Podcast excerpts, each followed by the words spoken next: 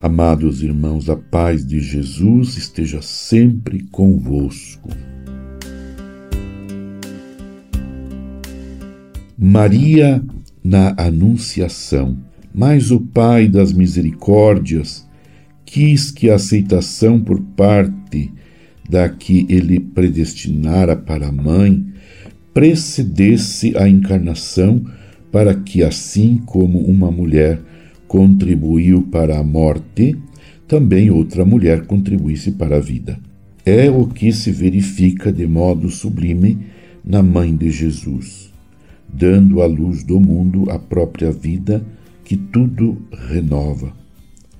Deus adornou-a com dons dignos de uma tão grande missão, e por isso não é de admirar que os santos padres chamem com frequência a Mãe de Deus, toda santa e imune de toda mancha de pecado, visto que o próprio Espírito Santo a modelou e dela fez uma nova criatura, enriquecida desde o primeiro instante da sua concepção com os esplendores de uma santidade singular, a Virgem de Nazaré é saudada pelo anjo da parte de Deus como cheia de graça. Lucas 1, 28. E responde ao mensageiro celeste: Eis aqui a serva do Senhor. Faça-se em mim segundo a tua palavra. Lucas 1, 38.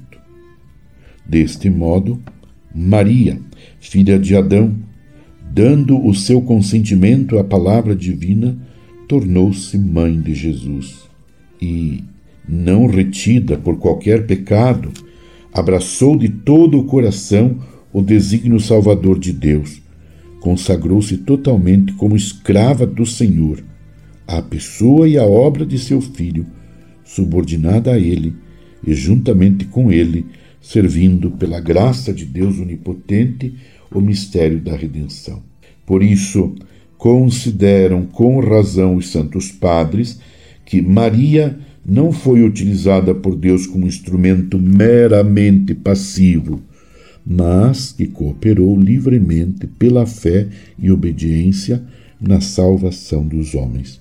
Como diz Santo Irineu, obedecendo, ela tornou-se causa de salvação para si e para todo o gênero humano.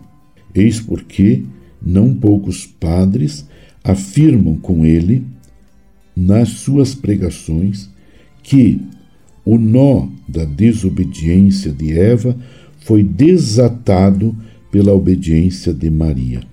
E aquilo que a Virgem Eva atou com a sua incredulidade, desatou-o a Virgem Maria com a sua fé. E por comparação com Eva, chamam Maria a mãe dos vivos e afirmam muitas vezes a morte veio por Eva, a vida veio por Maria.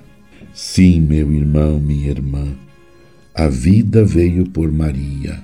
Jesus é a vida. Jesus é o caminho, a verdade e a vida. E nós estamos agora, neste tempo do advento, nos preparando justamente para celebrar esta primeira vinda de Jesus no Natal do Senhor e, ao mesmo tempo, também já ficamos na expectativa da segunda vinda de Cristo. Por isso, muita oração, vigilância e vivência dos valores de Cristo. Permaneçamos unidos com Maria, Mãe de Jesus, na espera do Salvador que vem. Abençoe-vos, Deus Todo-Poderoso, Pai, Filho e Espírito Santo. Amém. Você ouviu Palavra de Fé com Dom Celso Antônio Marchiori.